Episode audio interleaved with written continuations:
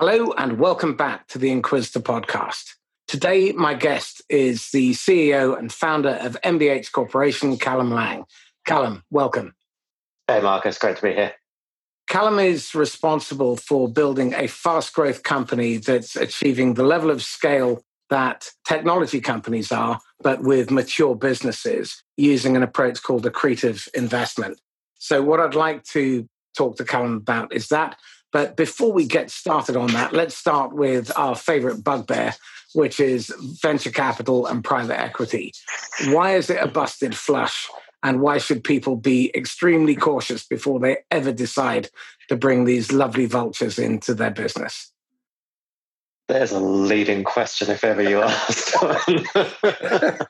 I share your sentiment on this a lot. And I think private equity and venture capital are, are very different business models, but they each represent a, a, significant threat to business owners. And I think having an awareness and, and look, there's not there's good people in both those industries and both of them are a game, but I think it's really critical that business owners understand that probably the game you're playing as a business owner is very different to the game that venture capital or private equity is playing. So I guess my challenge with private equity is that private equity's glory days was 20 years ago and they did some incredible deals and they solved a problem in the market. And then, as with anything else, when somebody does something well and creates a lot of money, lots of people go into it. And consequently, what's happened is that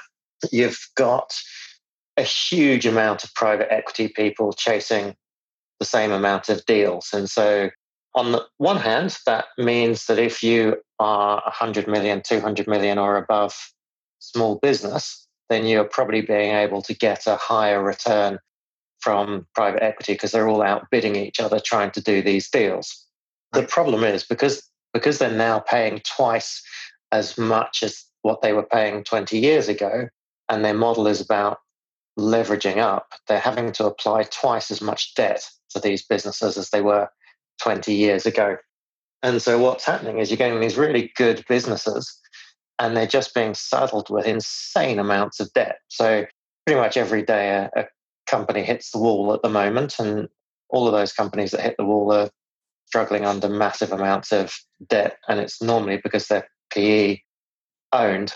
It's a good way to kill a business by saddling up with that much debt. Can you explain why they need to put companies into debt? If they're just piling money in, there doesn't seem to be any logical reason to put them into debt, except that it's for some accountancy jiggery pokery in order to help them fiddle the valuation. Is, is have I got that wrong? No, it's. I mean, it's basically it's about return. It's about trying to get the biggest return possible with the minimum investment. So if they can put in a dollar of their own money and nine dollars of bank financing, and then they can a few years later flip that business on to somebody else at a higher price, then their return is amplified because they're using other people's money. Now, where this is revealed as a complete shell game is that last year, one third of all private equity exits were to other private equity firms. So basically, what's happening is because they're paying so high a premium for these companies, there's no advantage to taking the companies public anymore because they're basically price to earnings is about the same. So what they're doing is they're saying to their buddy who also owns a private equity firm, look, we've got this company we will sell it to you because I need to return funds to the LPs, to the investors in the fund, and then I'll buy two companies off you in a year's time. So basically, me as a private equity firm, I've bought this company, I've saddled it with tons of debt. I then sell it to you, Marcus.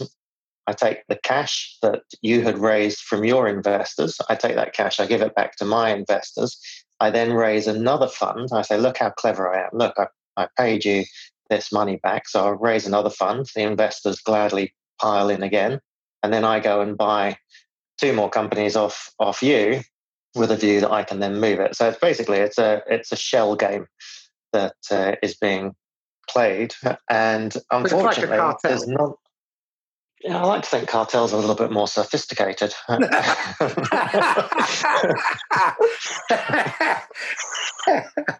problem is, it's. I should just wrote a, a newsletter uh, about this to our investors, talking about it's very easy to get disconnected from the humanity, and these businesses are, are real people, and there's jobs and there's families, and it just gets very disconnected. And every PE firm decides that they want to settle it with more debt and strip out more costs. And yeah, it's just that it's not about longevity. And I guess this is this is sort of my theme that we keep coming back to is I'm much more interested in longevity of companies rather than growth for the sake of of growth. And the employees in private equity don't need to think about longevity. They just need to think about their terms and getting back to being able to return money to their uh, investors. So, to hell with the consequences, sadly. Okay, so can you explain the difference between a common or ordinary share and a preferred share? Let me pull apart venture capital before I, because uh, venture capital is is definitely kind of a, the guys that would use this as well. So venture capital is different from private equity. Private equity takes more more mature businesses. They still want growth, obviously. Um, they still go in. They they believe that they can add value to the business. Venture capital is all about adding value to the business, at least on the face of it. So, and venture capital is taking bets on younger companies, typically tech companies.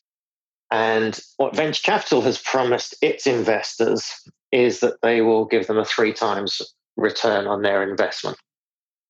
And that's laughable over the last 40 years, venture capital, apart from two years, which was 98 and 99, venture capital has lagged the S&P 500 quite significantly at, at times. But I think what venture capital has done phenomenally well is play the PR game. So they've convinced the rest of the world that they're very smart players. And, and in effect, there's actually less than 2% of venture capital companies in the world that are get anywhere close to delivering good returns. The majority of them deliver terrible returns. And yet, if you're a startup, you're told that what you need to do is get venture capital because they're the smartest guys in, in the room. So the venture capital model is they find these companies, they, they make a bet on it, but that bet has to outperform and massively outperform. So if they put a couple of hundred million into your company, they need to get a 3 billion market cap exit in order to cover the ratio of losses because the majority of their companies will not succeed, will, will not be unicorns. Uh, and basically, the kind of very rough maths on it is that if they invest in 10 companies, one needs to massively, massively outperform two or three will kind of poodle along and do okay, and the rest will go bust. And so, what they have to do, consequently, is only make bets on companies that have the potential to grow exponentially. And then they have to put enormous pressure on every company they get involved in to grow exponentially. And this is really where I think both private equity and venture capital fall down is that, that they have this obsession with growth for the sake of growth. Mm-hmm. And it's the, as you know, the number one reason why most small businesses fail is that over expansion. They run out of cash. Their eyes are bigger than their bellies. And that's perfectly understandable if you've got your biggest investor and shareholder saying, go crazy. You know, you need to you need to do global domination tomorrow. It's not enough to do this. And, and I think the um, WeWork is a could be a cautionary tale, but let's be honest, we've had 20, 30, 30 years of these cautionary tales of putting la- large amounts of mon- money in young male funders and founders and, and watching them do crazy, crazy things. But the story is that Adam from WeWork went to Masayoshi Son and said, I want to raise 10 million. And he said, SoftBank said, you're not thinking big enough. We'll give you 100 million. And yeah, 27 year old founder, whatever, you're not going to say no, are you? So you start making decisions based on on that. And the trickle down effect is when I meet, and I desperately try and avoid them, but when I meet early stage startup founders, all of their questions are around funding. Because what we've kind of been taught by the Silicon Valley world is that you come up with an idea, you then go and raise funding for it. And that's backwards to how business works in the rest of the world, where you come up with an idea to solve a problem for your customer. So all of your questions should be about how do I solve that problem for the customer? How do I create enough value for the customer? And what's happening is you've got all these entrepreneurs, but you've got all these entrepreneurs, and the only questions they're asking is how do I get funding? How do I get funding? And if you keep asking the wrong questions, you're always going to get the wrong answers. So tell me this then. If you're a smart, savvy founder, what are the questions that you should be asking in order to build a strong, stable business that has longevity built into it? I think it very much depends on what you're trying to achieve. And I don't necessarily don't necessarily want to dismiss the whole kind of tech startup Silicon Valley game because if you know how to play it, it's actually quite a good game to play, but it's not really a sustainable one. It's not really one that creates value in the world. It's much more about there's a kink in the system that's exploitable right now. I've played in that that space before.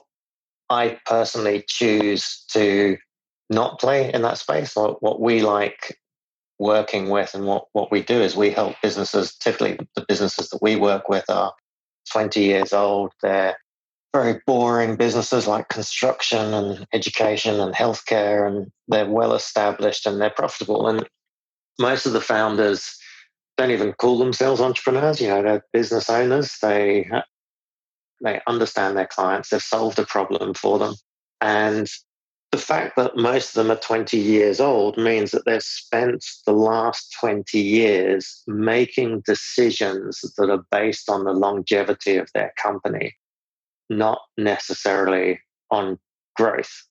That's why they're still in business, and it's uh, I think as a as a question to ask yourself as that business owner is what decisions can I be making that are potentially would be able to create a multi generational business rather than a business that, that grows for the sake of, of growth. And I actually did quite a lot of research into companies that have survived multi generations, and you know, there's there's very few of them, to be honest. And you start looking at the companies that are, for example, over over a thousand years, and you kind of get down to a few. What's interesting is that pretty much divided 50-50 between religious iconography, so kind of building crosses and temples and, and that sort of thing, and alcohol. they're, like, often quite closely linked.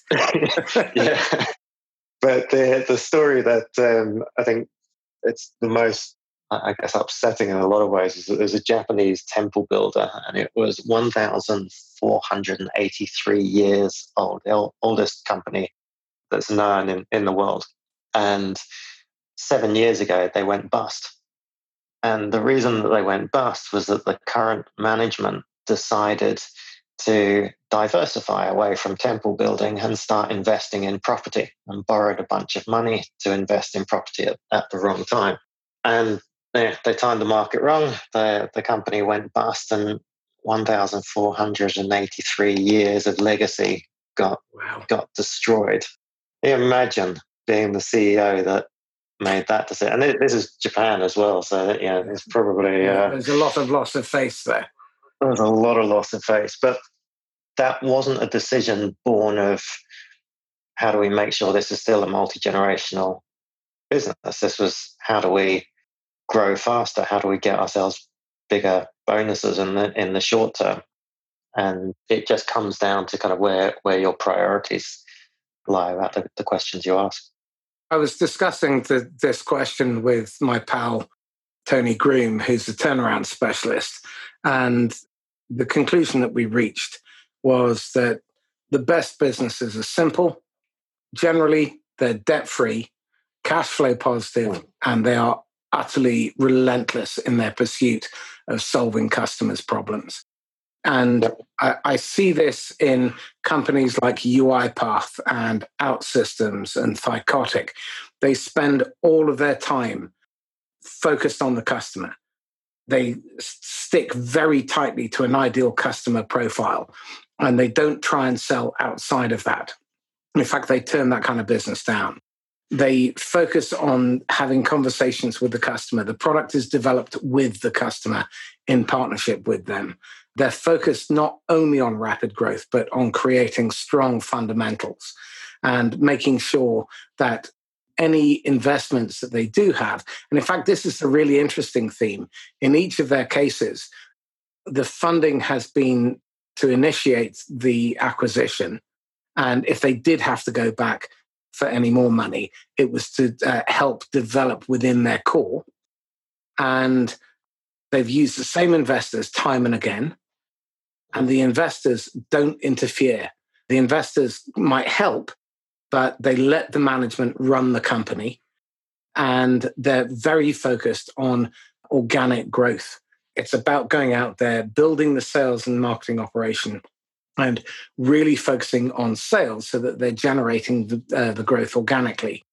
And you can achieve massive scale that way. But mm you have to focus on the right end of the problem.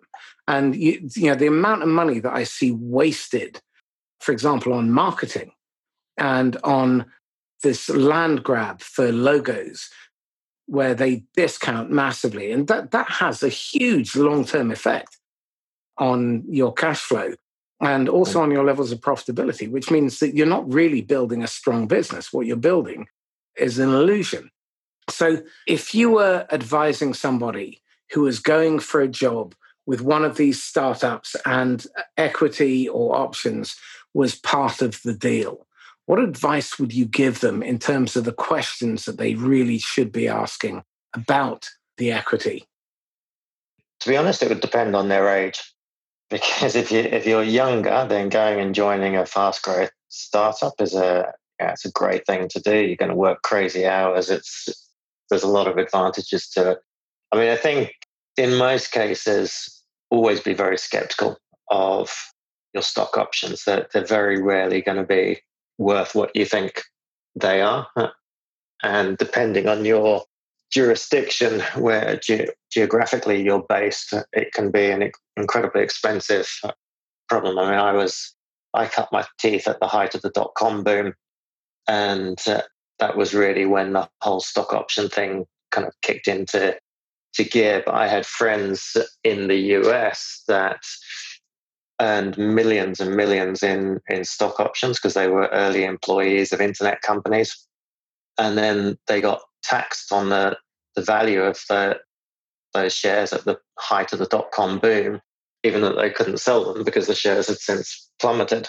And these were 24 year old kids that ended up bankrupt because of, of that. So there's those downsides. Uh, I think the other thing, I was actually just having this conversation very recently about angel investors. And I think there's kind of a, a naivety or not necessarily understanding the game that you're playing. So, whether you're an employee that's holding stock or whether you're an early angel investor in a company, you're probably playing a very different game from the next level of investors. So, the next level investors, for example, might be venture capital. Venture capital is playing a very different game from angel investors. Angel investors like to think that they are helping in some way, that they're putting in not just money, but they're supporting the ecosystem, they're giving back.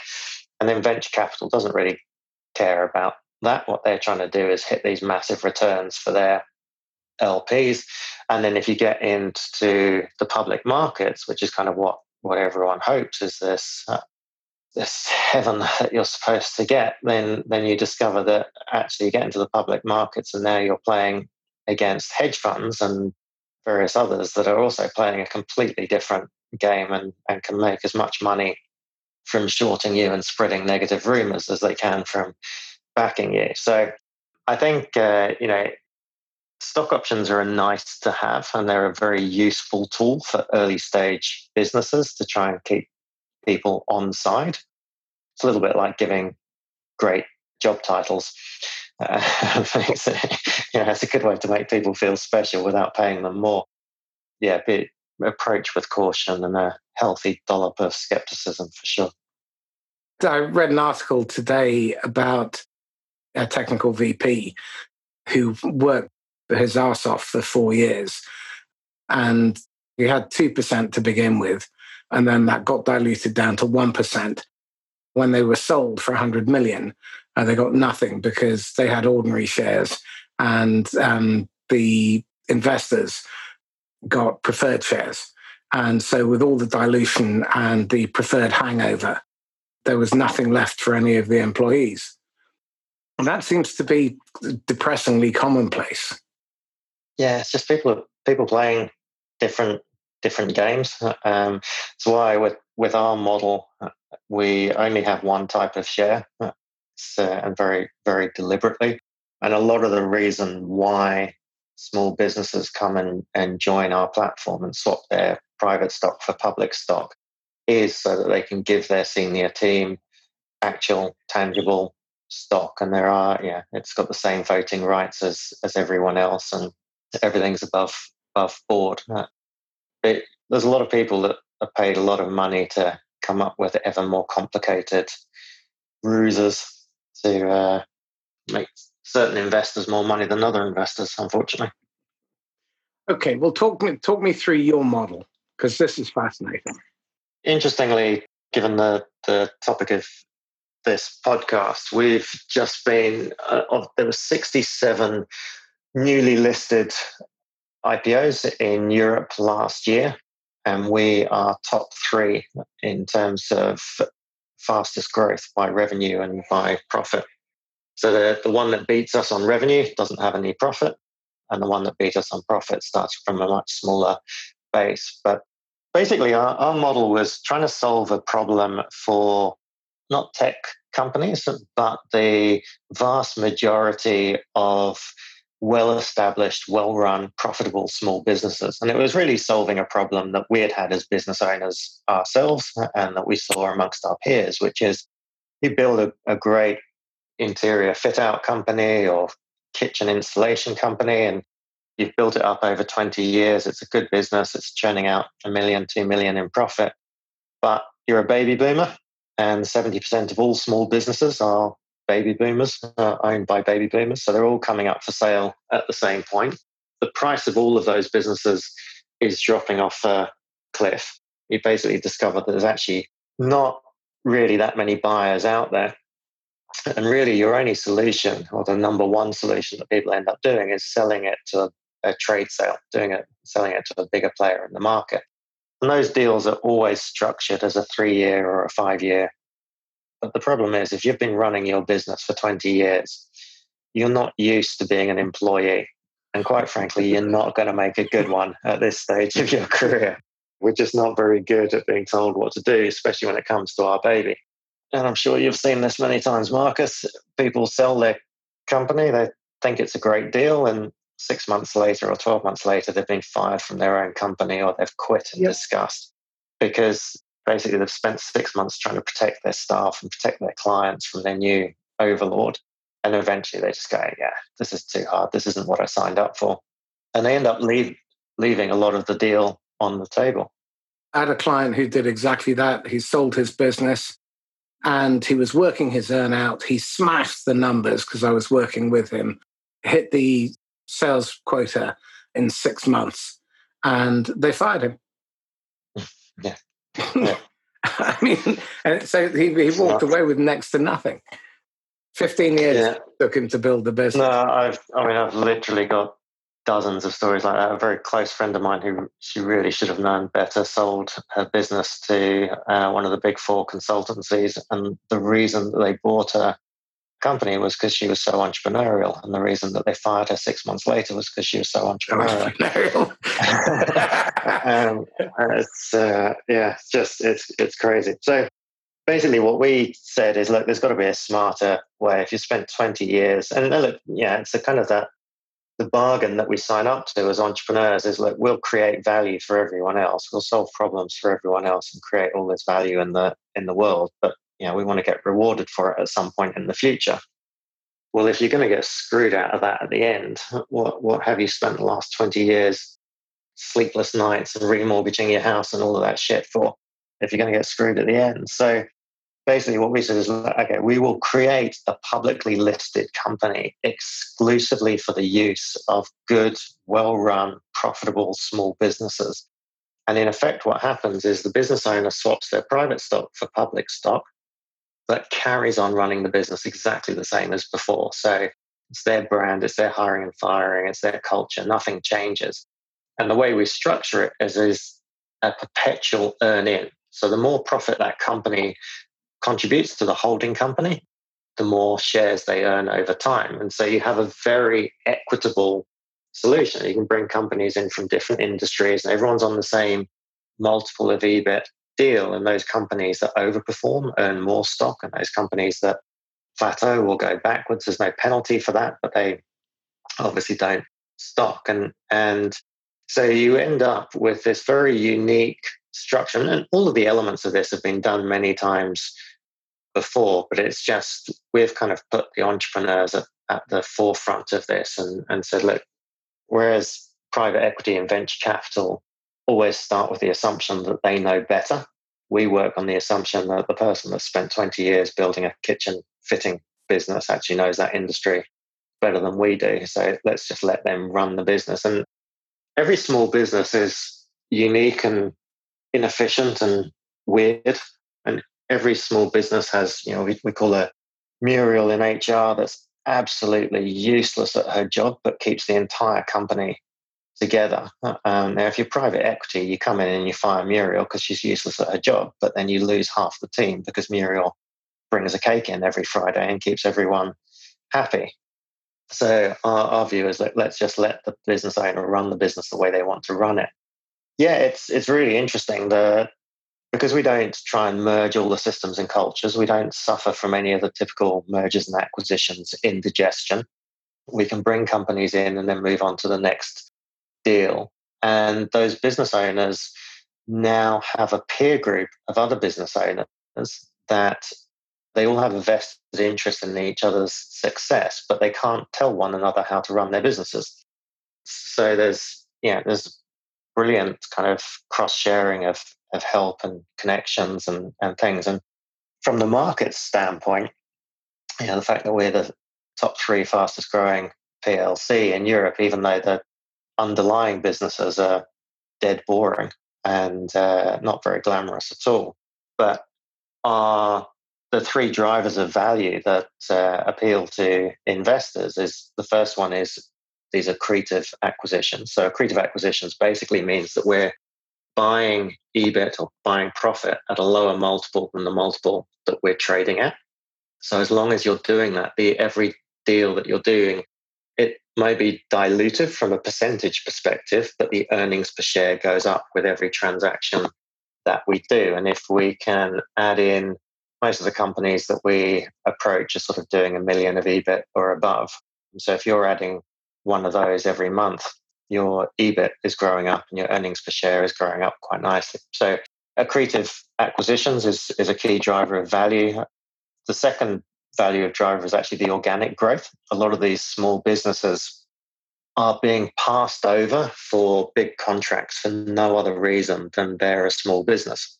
And yet, when they become part of a PLC, they now tick the procurement box and can suddenly start winning much bigger contracts and bigger portions of budgets.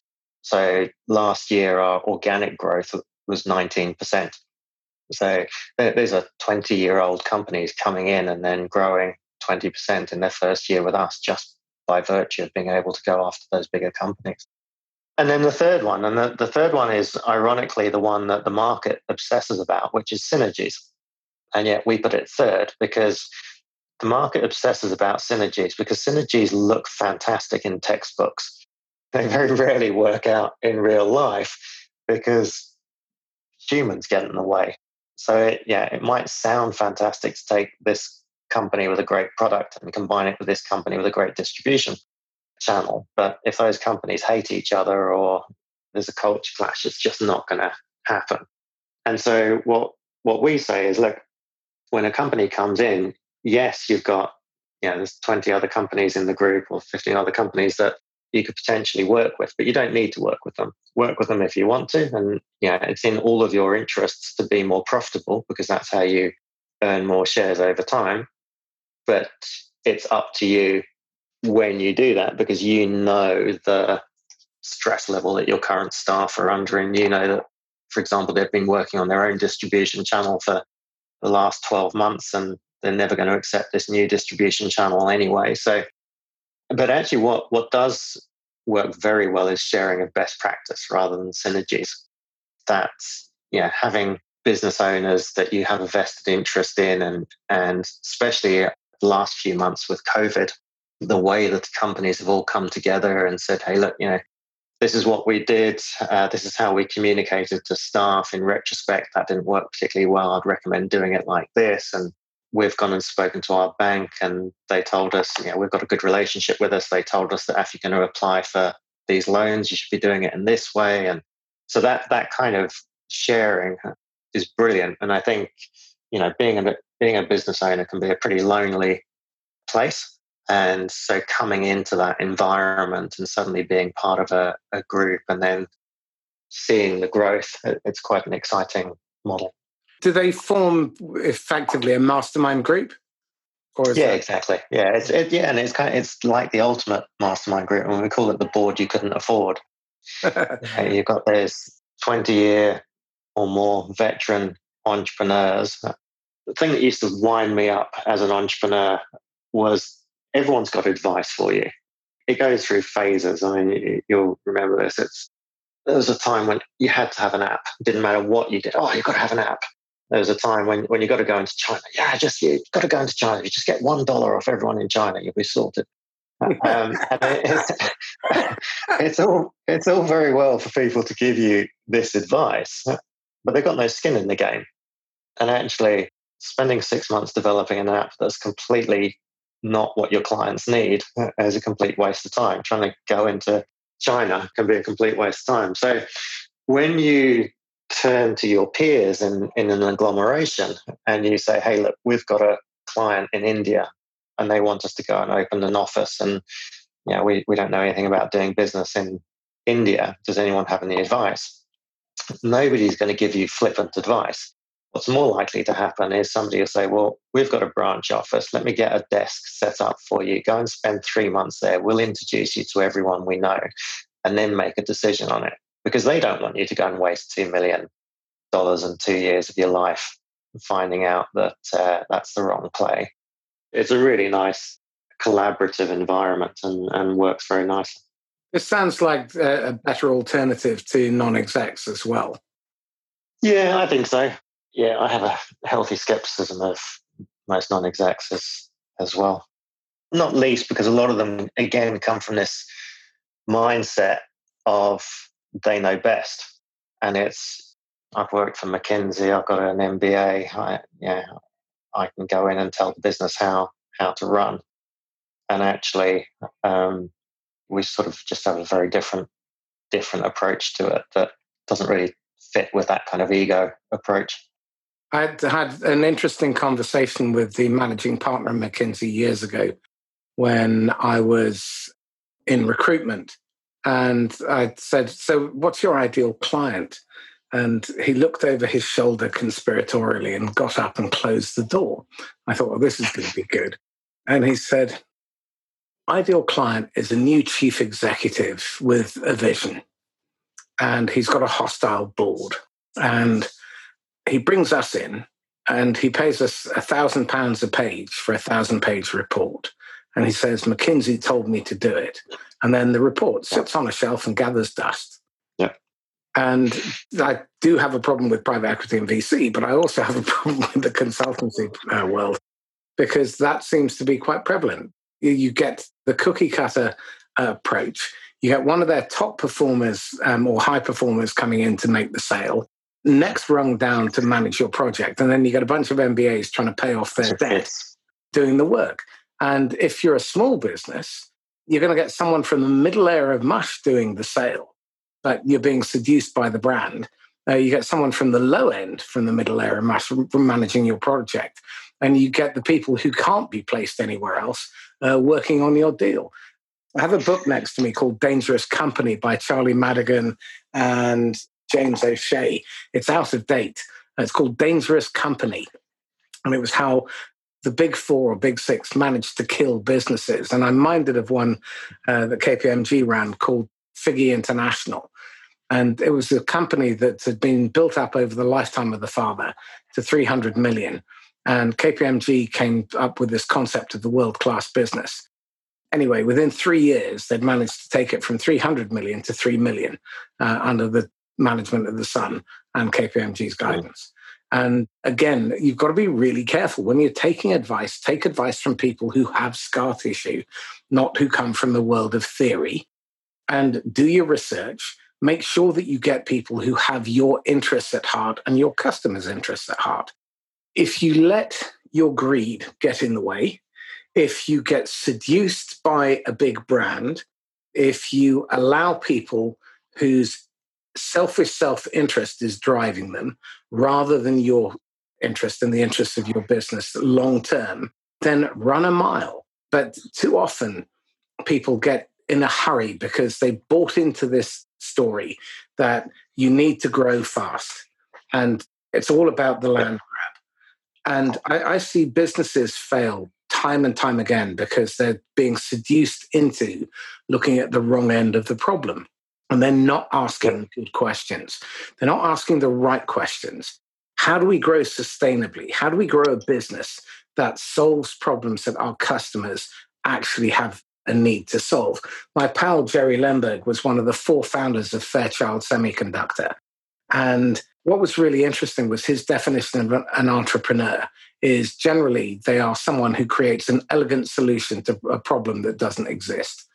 And you've got to focus on the right end of the problem. If you cannot solve a problem that has been paid to uh, be solved by three or four customers, then you absolutely should not be going out to investors in the first place. You need to get your basics right. And one of the other things that I see is this massive investment in sales enablement technologies. I think it was Bill Gates who said it that if you put sales enablement technologies on top of a broken system, it will amplify what's broken. And if you put it on good fund foundations, then it will amplify the good. But the problem is that unless you've got those basics right, you really aren't going to grow a good business. And what you'll end up doing is more of the wrong things. So let, us take that conversation a little bit deeper. When you look at these businesses, that you invest in. You, you know, they're well run businesses. What does a well run business look like at its core when you're looking at the nuts and bolts? I think the interesting thing, when you know a little bit about business, you can see the faults in every business. You can see how they can be run better. When you know more about business, you realize that actually these companies can can run very effectively in what appears to be a very inefficient manner. And I, I was taught this lesson at an early age. I had a, a mobile value added services company back. This is pre iPhone. This is back where mobile value added services was kind of SMS notifications and ringtones and logos and that sort of thing. And I was trying to sell to a woman who later became a, a very good mentor of mine. And she had a, a marketing company that did below the line marketing. She had 500 people working for her, and I was trying to sell her on and like I was, didn't know what I was doing. I was a kid, and I was trying to sell her on using SMS to to market to her clients uh, rather than a product that she could have been selling to to her clients. and I kind of went through the yeah the the usual show and show and tell and explain what a brilliant technology this was and how it was going to transform the world. And this was probably in uh, 2004 or something. So I got to the end of the presentation. She said, uh, "I suppose you're going to tell me I should have a website too." I'm like, "What? You don't have a website?" And like this, this is yeah, everyone had a website at this point. And she said, "No, because everyone that comes in and tries to tell me that I should have a website is making less money than I do. I know all my clients, they know me. I know how to sell to them. I've got 500 employees. I'm got more money than I can possibly work with. I don't want a website. I don't want your SMS solution. and I was like, right, I need to learn from this woman. So I uh, put my ego away, took her out for lunch, and started asking questions one of the things that sort of became apparent was that you know, my solution wouldn't, wouldn't work for her. And, and actually, when you look at these small businesses, yes, they have some commonalities, but they all run very differently. And you, you realize that companies can run very effectively, yet what it, it looks inefficient. So you can have somebody that is a complete micromanager and the culture to me is just unbearable to watch. Like, you know, there's this bottleneck as everything goes up. But for that company, it seems to work. And you can have another company where the, the founder's completely laissez faire and leaves everything, and you're terrified that something stupid is going to happen. Yet that company seems to work very well. And this is where the kind of the MBA approach of well, actually, what we need to do is we need to put in these systems and, and processes, and you're running your whole CRM with an Excel spreadsheet. That's nuts. We need to put in this amazing system that will kill everything for the next three years, but then it will be amazing. Yeah, there's these kind of one stop solutions that actually can do more damage than than good. So it amazes me seeing the variety and, and the success of these companies that um, on the face of it can look quite ridiculously badly run. My pal Eddie Obeng is a, how can one put this? He's an outlier. And he runs change programs all virtually through his platform, QUBE, which is really very interesting. But he's never had a project fail. And the, again, what we need to understand is that whenever you're trying to introduce change, you're changing if you change one part of a system it has unintended consequences on, an, on other parts. And if you think of it like taking a photograph uh, using an slr camera you've got shutter speed you've got aperture and you've got film speed. And if you change one and you don't change the others then you're going to end up with either a washed out or a dark picture. And the same thing needs to happen whenever you're creating change within an organization it's really important that you understand what the knock on uh, or ripple effect is of making change. So, introducing a CRM system may be great, but in isolation and without taking the users into account, imposing it from above is invariably going to end up just being another administrative burden.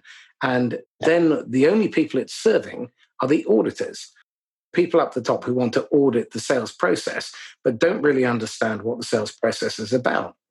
And when I, I look at conversation I had with Ian Dodds, Ian Dodds was the guy who turned around all the crappy factories in ICI for 20 years. And he never once had a program that failed because he actually listened. He paid attention. He had made sure people felt heard. And his big driver was inclusiveness and diversity. And you touched on something yeah. of that right at the beginning.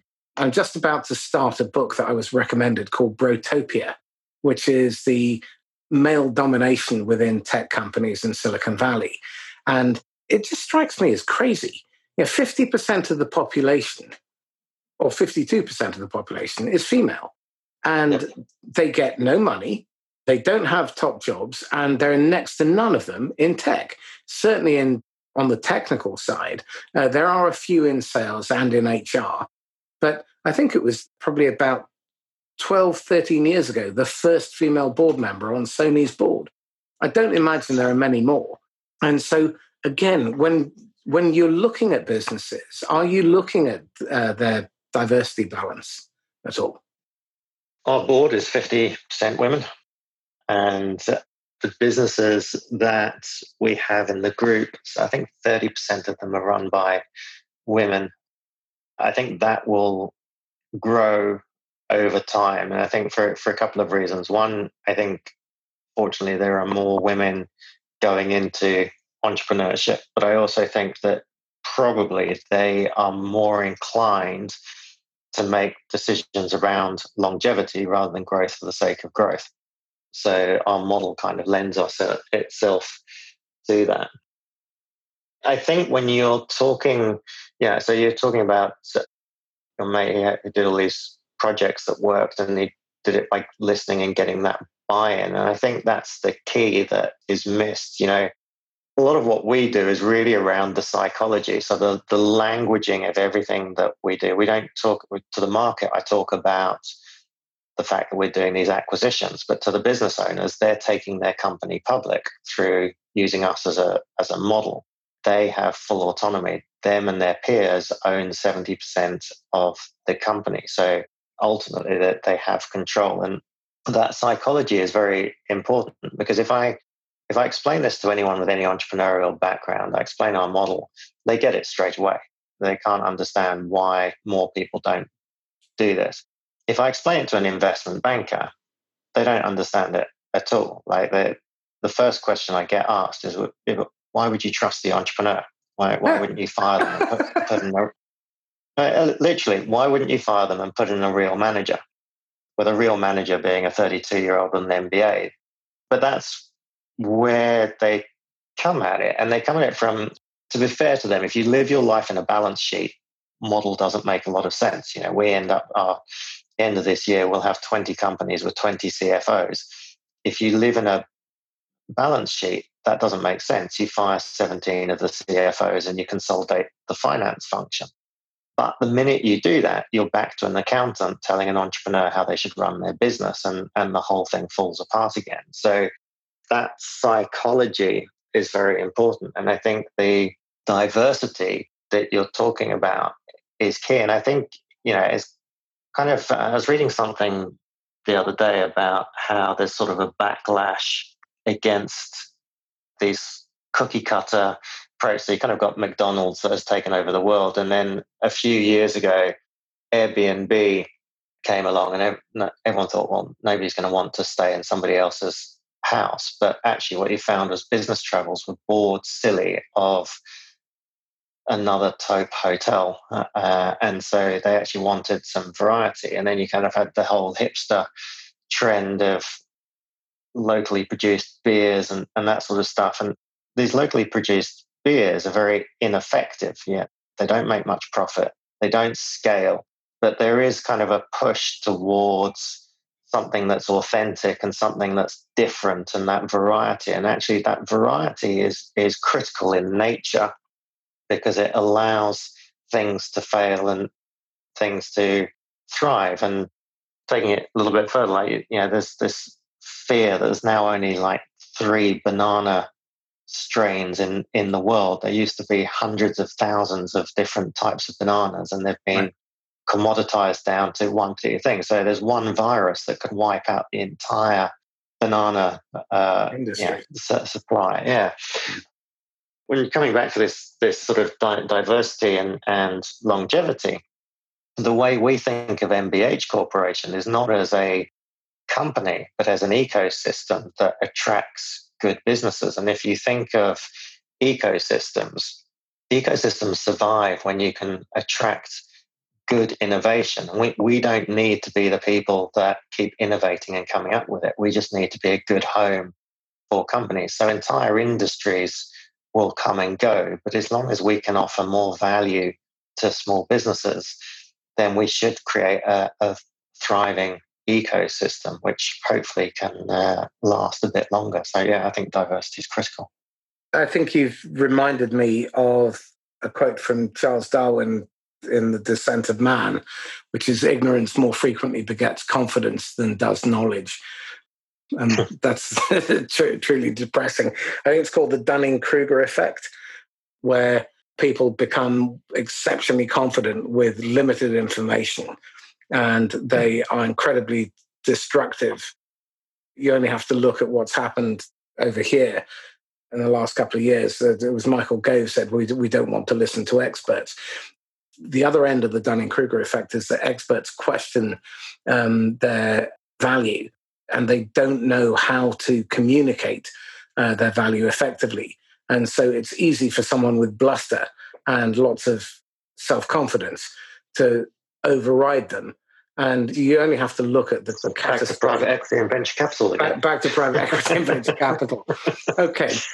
One thing that I would like to point out there to the audience as well is that MBH in your first year as a public mm-hmm. company, you actually not only managed to grow, but you paid a dividend in the midst yeah. of all of this crisis. Yeah. How did your investors respond? So I think our investors haven't really figured out what we're doing yet. So we're still pretty early, and we didn't do in the first year. We really focused on getting the first companies into the group. Now that we we only put out our 2019 numbers about a month or so ago and announced that dividend then, so May 2020, depending on when you're listening to this. Now we're kind of going out to the market and sort of sharing the message. So, yeah, I think, look, it's we're big believers that profits should be returned to shareholders. We we don't need our profit in order to to grow. We're not. I mean, normally when you have a fast growth company, we grew our revenue 300%, our EBIT 190% last year. Normally, companies are burning up their profits in order to, to fund that growth. Uh, we're not. We're using our stock or our own bonds to do those acquisitions. So we can return capital to shareholders. It wasn't as rich a dividend as we had hoped, but um, there's uh, that that was more sort of an prudence to keep a little bit back in case uh, this this thing goes on longer than investors. Yeah, they're always a little bit cautious when it's a it's a new model and they don't quite understand it. And uh, like I said, the, the fact that investment bankers always ask about why we would trust entrepreneurs, that's kind of a mindset that we have to battle against. But um, yeah, no, I think more and more are getting on board with it and, and like the model. So, what are you struggling with? What are you wrestling with at the moment? We've done a pretty good job of getting the word out to small business owners. We've written a couple of books on the model. So, we have quite a lot of small businesses in there as a business, we're, we're doing pretty well at, at the moment.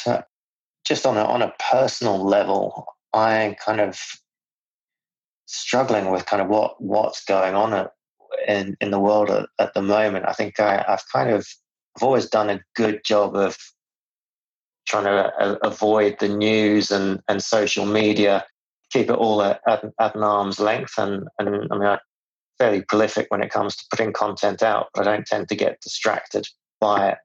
But just the last year or so, it's it's um, watching a car such, such compelling drama, and it irritates the hell out of me that I I'm getting sucked into it because it's you know I'm not it's not impacting anything in a positive way. Yeah, it just frustrates me uh, that I, I am getting sucked into it, but it it is compelling drama for sure. it, it is definitely. I mean, I, I, I haven't watched the news for 25 years, and the last couple of years I've been sucked into it, and now I have to ration it. So I'll look at it when I finished work, and uh, I'll only look at it for about 10 minutes. And uh, you've got to stay off Twitter because that's just um, a black hole. Okay. um, so tell me this: what what are you reading, watching, listening to that's influencing you? Trying to avoid social media. no, I mean, yeah, very, really like like yourself. I, I kind of uh, deliberately have to try and uh, keep myself away from it. Make sure that I'm having conversations, and and part of it is that everyone asks your opinion on stuff that's happening, and so you kind of get sucked back into it. So I sort of make a point of connecting with other business owners that that share a mindset with me. I read a lot of books. There's an author, a UK author called Ivan Fallon. Most of his books are out of print now, but he um, wrote some brilliant books in the 80s on people like Sir James Goldsmith, who did who sort of broke up a lot of the conglomerates in the late 70s, early 80s. Uh, he wrote about the Saatchi brothers, and he had he had really good access to them, and it, it's quite it's quite dry, but he goes into a lot of those deals that they did in great depth, and and it's uh, fascinating to kind of see those insights. I kind of like going back and touching on those. So these um, are business biographies. Yeah, business biographies. Well, what's interesting about the one on the Saatchi brothers is that there's this minor character, their their CFO, who leaves about halfway through the book, called Sir Martin Sorrell, or Martin ah, right, okay. at the time. And then you kind of see what what he's done since. That's quite interesting. I'm quite interested in kind of looking at innovations in finance. So, junk bonds was a, I think Inc. magazine said junk bonds was the biggest innovation to happen in corporate America in, in the 20th century. But what it did was it it was a new tool to inject masses of amounts of capital into corporate America, which basically paid for the internet and paid for mobile phones and paid for planes and everything else. And there's never really been an innovation like that in small business. And that's kind of what we're hoping that by creating a, a, product that investors can get in and out of quickly, which is a PLC environment, but then plugging that into the small business community. You know, basically, small businesses make up 50% of the world's GDP, yet they're completely off limits to the finance world because they're illiquid and risky. So, yeah, well, what we're hoping is that we can start to redress that balance a little bit and, and reconnect some of that capital with the people that actually create the value in the world.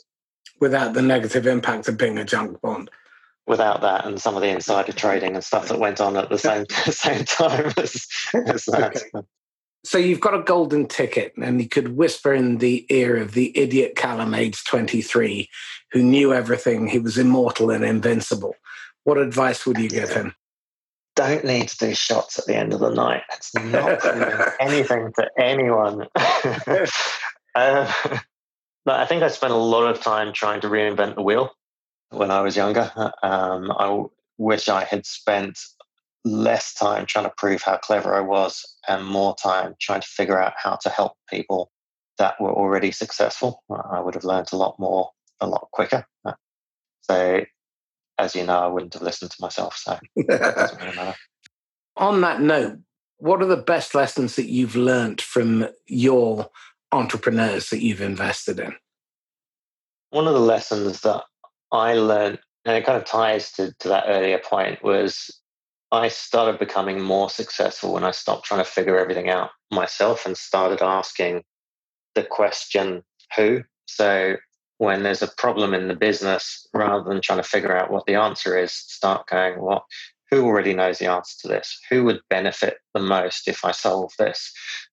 Who can I talk to that, that can can get us there quicker? That actually is a you can always progress with a who question. Whereas what I used to do was just go straight to how and try and figure out how. That didn't work so well. I interviewed Daniel Marcos, who is Verne Harnish's partner in I, Scale I introduced him to you. Ah, right. Yes, you did, and uh, that was his. It was the it was the Who. So oh, really? thank you for that. Yeah, and that that was his lesson. Yeah, I think he probably got that off me. Yeah. well, you can take the credit. I'll, I'll, I'll, I'll, tell I'll tell people it was you.